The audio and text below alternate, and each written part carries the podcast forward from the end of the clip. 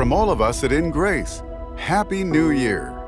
Today on In Grace, we're in Israel to show you the real story of Christmas.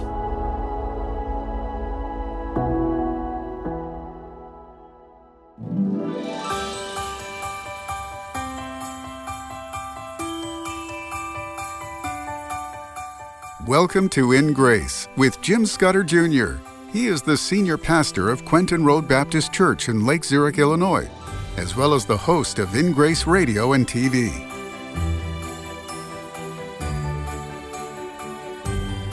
Welcome to In Grace. Today on In Grace Radio, we're going to be taking you back to Israel. Uh, as you know, on our Friday and weekend edition of In Grace, we have been talking about Jesus' first days. You know, we know that he came and he, he entered into the world in Bethlehem, and we know about the angels announcing his birth and, and the, the shepherds being the witness to the angels and going to find the babe wrapped in swaddling clothes, lying in a manger. The God of all glory is lying in a manger, born into a poor family, Mary and Joseph. Oh, there were so many things that happened, not just at Christmas, but in the days after, as Jesus was a baby and then a little boy and then a adolescent, a teenager. So we're going to talk about some of those things. We're going to go back to Nazareth today because Jesus was born in Bethlehem. They fled to Egypt. They came back. I think they were going to come back to Bethlehem because they had family there and maybe Joseph Joseph was going to set up his workshop there instead of where they were from in Nazareth. But then they found out that they should go on up to Nazareth. And that's what the Bible predicted. He would be born in Bethlehem, he would come up out of Egypt, and that he would be from Nazareth. And so only God can orchestrate all of these world events to, to have his son end up growing up where the Bible said he would be from. He would be a Galilean. He would be from the Galilee. And so we know Jesus did that, grew up there in those streets, and we are going to take you to those streets today. We're going to talk about what it would have been like for Mary and Joseph to go to Jerusalem with him and and lose him. They left Jesus in Jerusalem and they were a day away. They were going home and and uh, they were in their big family caravan and one thought the other had him and boy they get back and there he was in the temple confounding the wise. And so these are incredible stories that you know some people just stop the christmas story stops at you know in the manger. No no no. It continues all the way up through and then into his early ministry. So we're going to talk about a lot of this today here on in grace and i hope that you're enjoying this series. Right before we get into it let me tell you about something we have that we need your help with we printed too many Christmas cards. Uh, we have some beautiful Christmas cards, original artwork. We have the shepherds, we have Mary and Joseph, we have the baby, we have the angel announcing the birth, and we have the wise men. Five different cards. All of them have the gospel on the back. And we would love to send you two of each. So 10 Christmas cards. You say, well, obviously, we're not going to send out Christmas cards now, uh, you know, five days after Christmas, six days after Christmas. Yeah, I get that. But you're going to be ready for next year. Talk about being early, being ready. So contact us right now, 1 800 78 Grace or ingraceradio.com and say, hey, I'd like to get those, we'll call them the 2024 Christmas cards. How's that sound? Uh, and you give a gift of any amount. If it's a dollar, I don't care. Whatever you want to give is fine. Your gift will be doubled, and we'll thank you by sending you these beautiful Christmas cards for next year. Contact us, 1 800 78 Grace, 1 800 78 Grace, or go to ingraceradio.com also, we have some beautiful Christmas ornaments. They're made out of olive wood from Bethlehem. We are going to send you 10 of those Christmas ornaments for your gift of $35 or more, plus the Christmas cards. And for those of you that can give $100 or more, we're going to send you a olive wood nativity. These are beautiful pieces of olive wood from Bethlehem, and your gift is doubled right now in our matching gift challenge. Just call us 800 78 Grace or go online ingraceradio.com. You can also write to us at In Grace, P.O. Box 9, Lake Zurich, Illinois 60047. The Christmas story actually comes here to Jerusalem on the Temple Mount. As the first days of Jesus, it was 40 days after the birth, and this was time for Mary's purification. And they brought Jesus here as a baby, and they offered a sacrifice. And the sacrifice was one for a person that didn't have a lot of money. Dr. Scott Stripling is an archaeologist, the director of the dig at Shiloh, and the one responsible for finding the incredible lead curse tablet from Mount Ebal. Scott has been on many In Grace episodes and is an expert on customs from Bible times. They go through these rites of purification, which is some turtle doves that are sacrificed, which is the offering for the most impoverished people. See, it's they don't yet have the the wealth that the wise men are bringing. So at this point, they're pinching pennies. Young couple with a newborn baby, and this is where they come and they encounter, of course, Simeon and Anna. And behold, there was a man in Jerusalem whose name was Simeon. And the same man was just and devout, waiting for the consolation of Israel, and the Holy Ghost was upon him. The Lord has revealed to him that he is going to live until he sees the Christ child. And when he sees Mary and Joseph coming and he sees the baby Jesus, just like John the Baptist had leapt within inside uh, his mother, Simeon, although he's on the other age of the geriatric spectrum, Simeon's spirit leaps also when he sees this child and he just begins to prophesy and speak words over them. Then took he him up in his arms and blessed God and said, Lord, now lettest thou thy servant depart in peace according to thy word, for mine eyes have seen thy salvation this child is set for the rise and the fall of many in Israel to bring a light to the Gentiles and to his own people. And it must have just been a powerful prophetic moment there on the Temple Mount. Mary's maybe still dealing with postpartum emotions and stuff, and now you're getting these powerful prophecies about your son. And right on the heels of that, they encounter Anna, who's a prophetess. She also has the word of the Lord, and she gives it to them. And when they had performed all things according to the law of the Lord, they returned into Galilee to their own city, Nazareth. Some people have pointed out what may seem at first to be a discrepancy in the Gospels. Luke says that after the infant Jesus visited the temple with his parents, they went to Nazareth.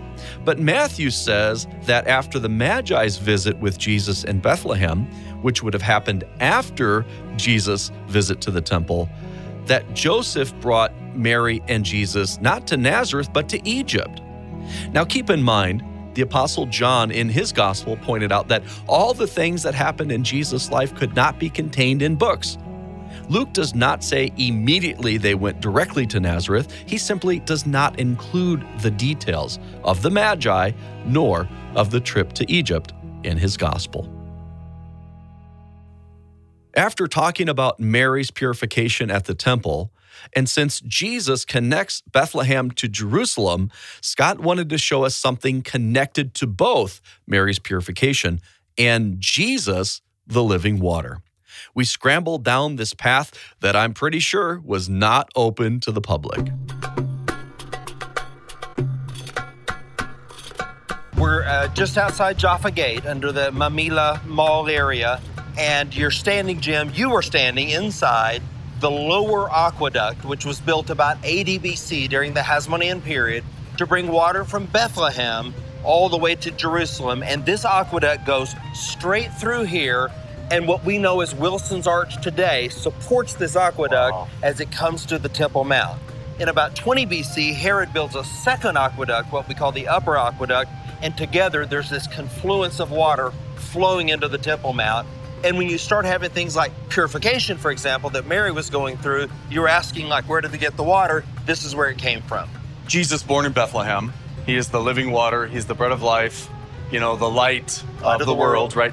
So there's this connection here yeah. coming through this channel that I'm standing in, all the way from Bethlehem to Jerusalem, and really eventually into the entire world, because this water in Revelation it says, yeah. whoever is thirsty, drink freely of Absolutely. the water of life. And when her water breaks in Bethlehem, 40 days later, she's going to come here, and this water from Bethlehem is going to bring her through the rites of purification. Wow. And this is one of those things that's not on the tourist map. No, I don't think there's one out of 10 million people that come to, to where we are, but I think it's important that we understand the infrastructure in biblical times They have the same infrastructure issues that we had. They complained about taxes just like we do. But I don't think I would have complained about this because this benefited the entire population. They all had good potable water, and that was critical to a civilization. So you're saying you like taxes?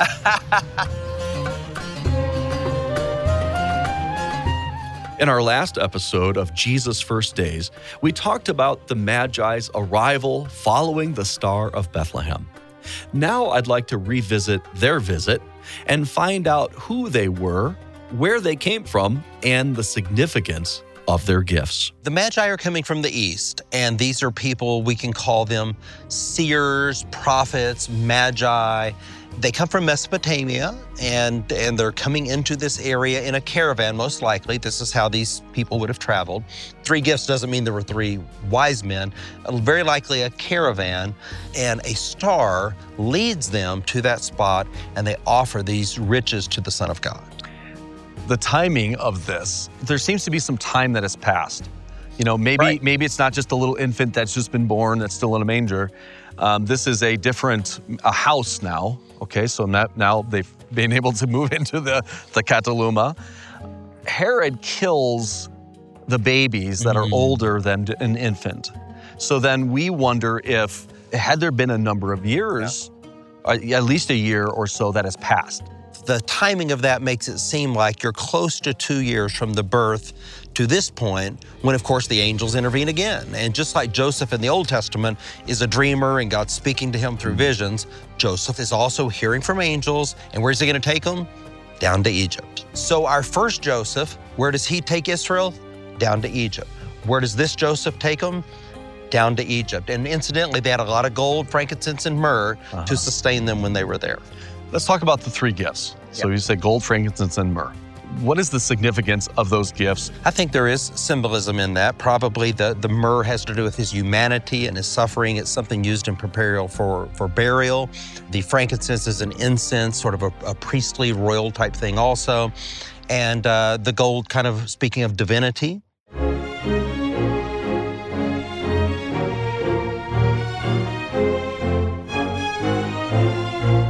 Get ready to celebrate the holiday season within Grace.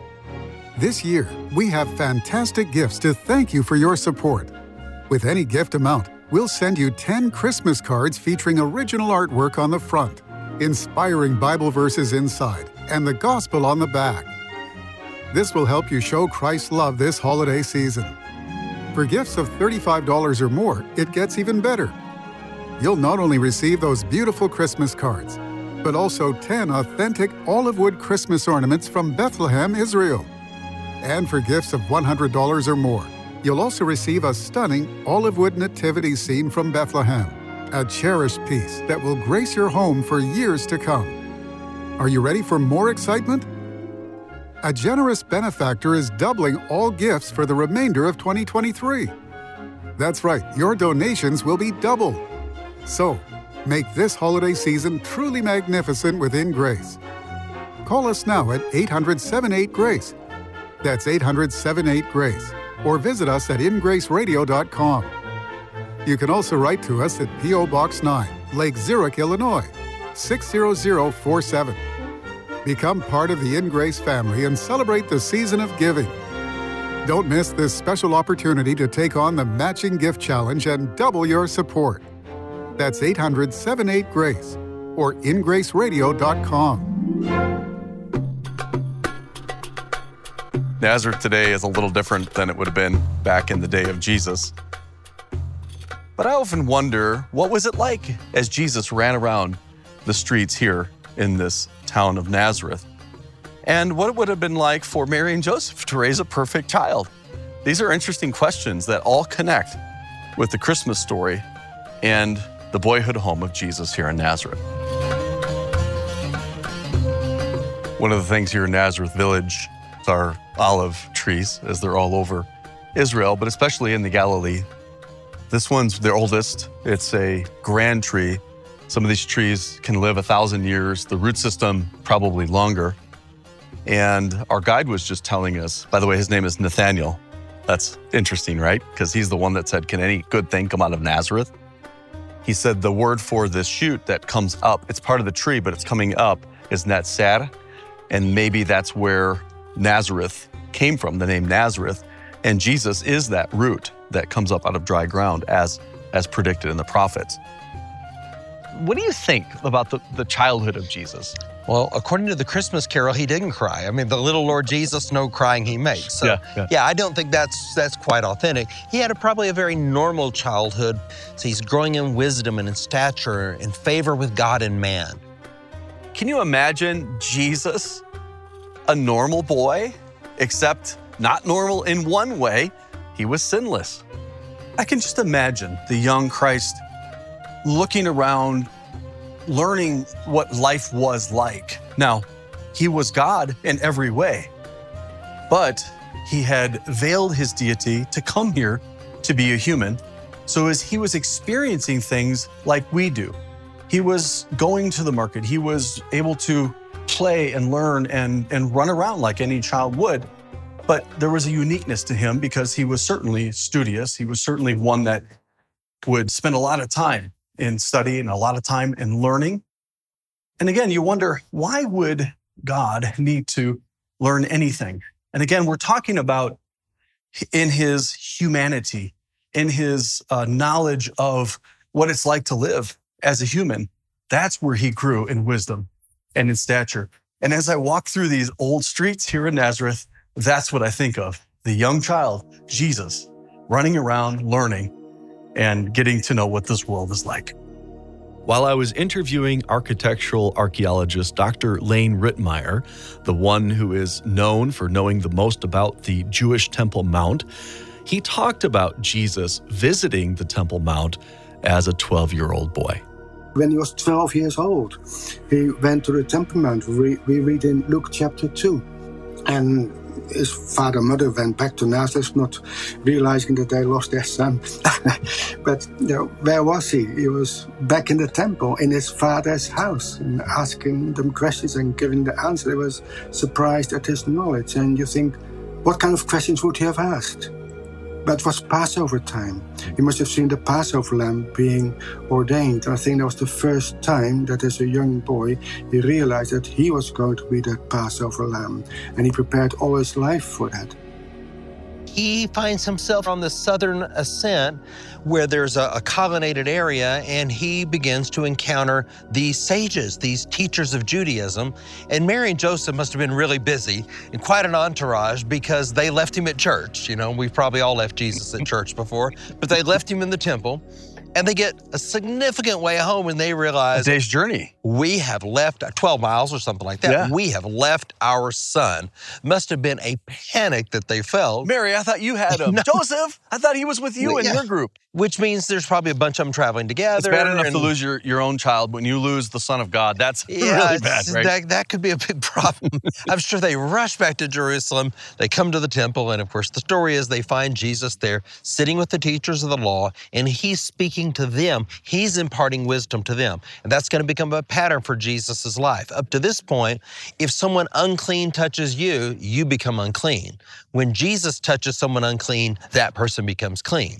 Now, the teachers should be teaching him. Mm-hmm. He's instead teaching them. He's going to reverse everything. And ultimately, he's even going to reverse the second law of thermodynamics when he rises from the dead here in Jerusalem, and then he's going to ascend into heaven right here on the Mount of Olives. After the incident of almost losing Jesus, they end up back here in Nazareth, and we don't hear anything else about Joseph. Most of us feel that Joseph must have died as Jesus was still maybe in his teenage years. And what would Jesus have done? I've often wondered why did Jesus wait until he was 30 to begin his ministry? Well, that's maybe when you're fully mature, but I wonder also if he was doing the right thing and working on behalf of his mother Mary, his Imma, and his brothers and sisters to make sure that they were cared for since he had a trade as he was also a carpenter, a tekton. And maybe once they all grew up and were self supporting, then he knew it was time to begin the ministry. And there, at the foot of the cross, was his mother, the son that she had rocked in her arms, the one that I called Emmanuel, was now suffering on a cruel cross. He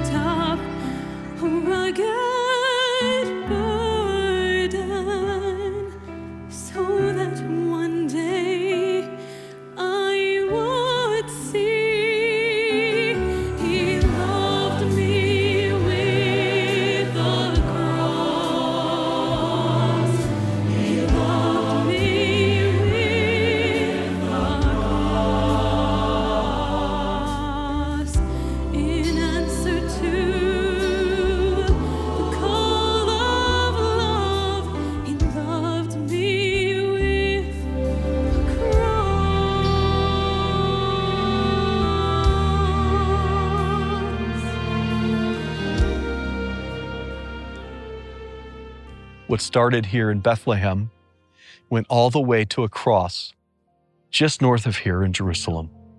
And as Jesus poured out his blood, his innocent, perfect, righteous blood for you and for me to pay for our sins, he was put into the grave and he miraculously, as only God could do, rose again. He's alive. It's real. It's true.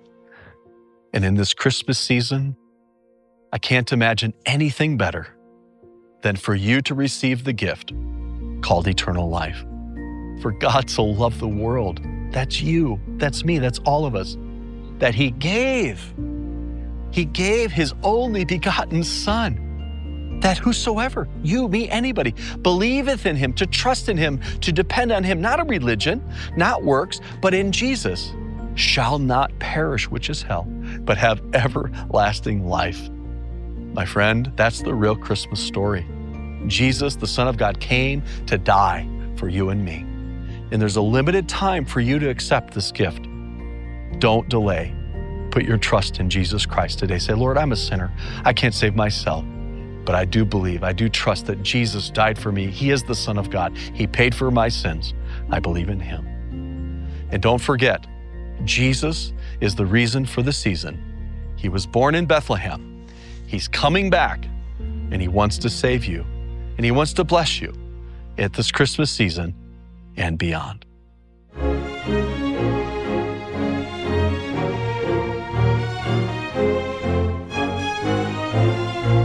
Get ready to celebrate the holiday season within grace.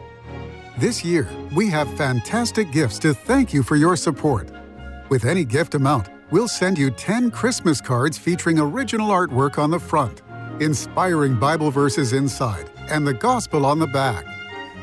This will help you show Christ's love this holiday season. For gifts of $35 or more, it gets even better. You'll not only receive those beautiful Christmas cards, but also 10 authentic olive wood Christmas ornaments from Bethlehem, Israel. And for gifts of $100 or more, You'll also receive a stunning olive wood nativity scene from Bethlehem, a cherished piece that will grace your home for years to come. Are you ready for more excitement? A generous benefactor is doubling all gifts for the remainder of 2023. That's right, your donations will be double. So, make this holiday season truly magnificent within grace. Call us now at 800 78 Grace. That's 800 78 Grace or visit us at ingraceradio.com. You can also write to us at P.O. Box 9, Lake Zurich, Illinois, 60047. Become part of the In Grace family and celebrate the season of giving. Don't miss this special opportunity to take on the Matching Gift Challenge and double your support. That's 800 78 Grace or ingraceradio.com. Thank you for joining us on In Grace Radio with Jim Scudder Jr. In Grace is a member of the Evangelical Council for Financial Accountability. Our goal is to share the light of Jesus to a darkening world, helping you find hope, gain purpose, and be a light. You can be that light today by joining our mission to spread the gospel around the world.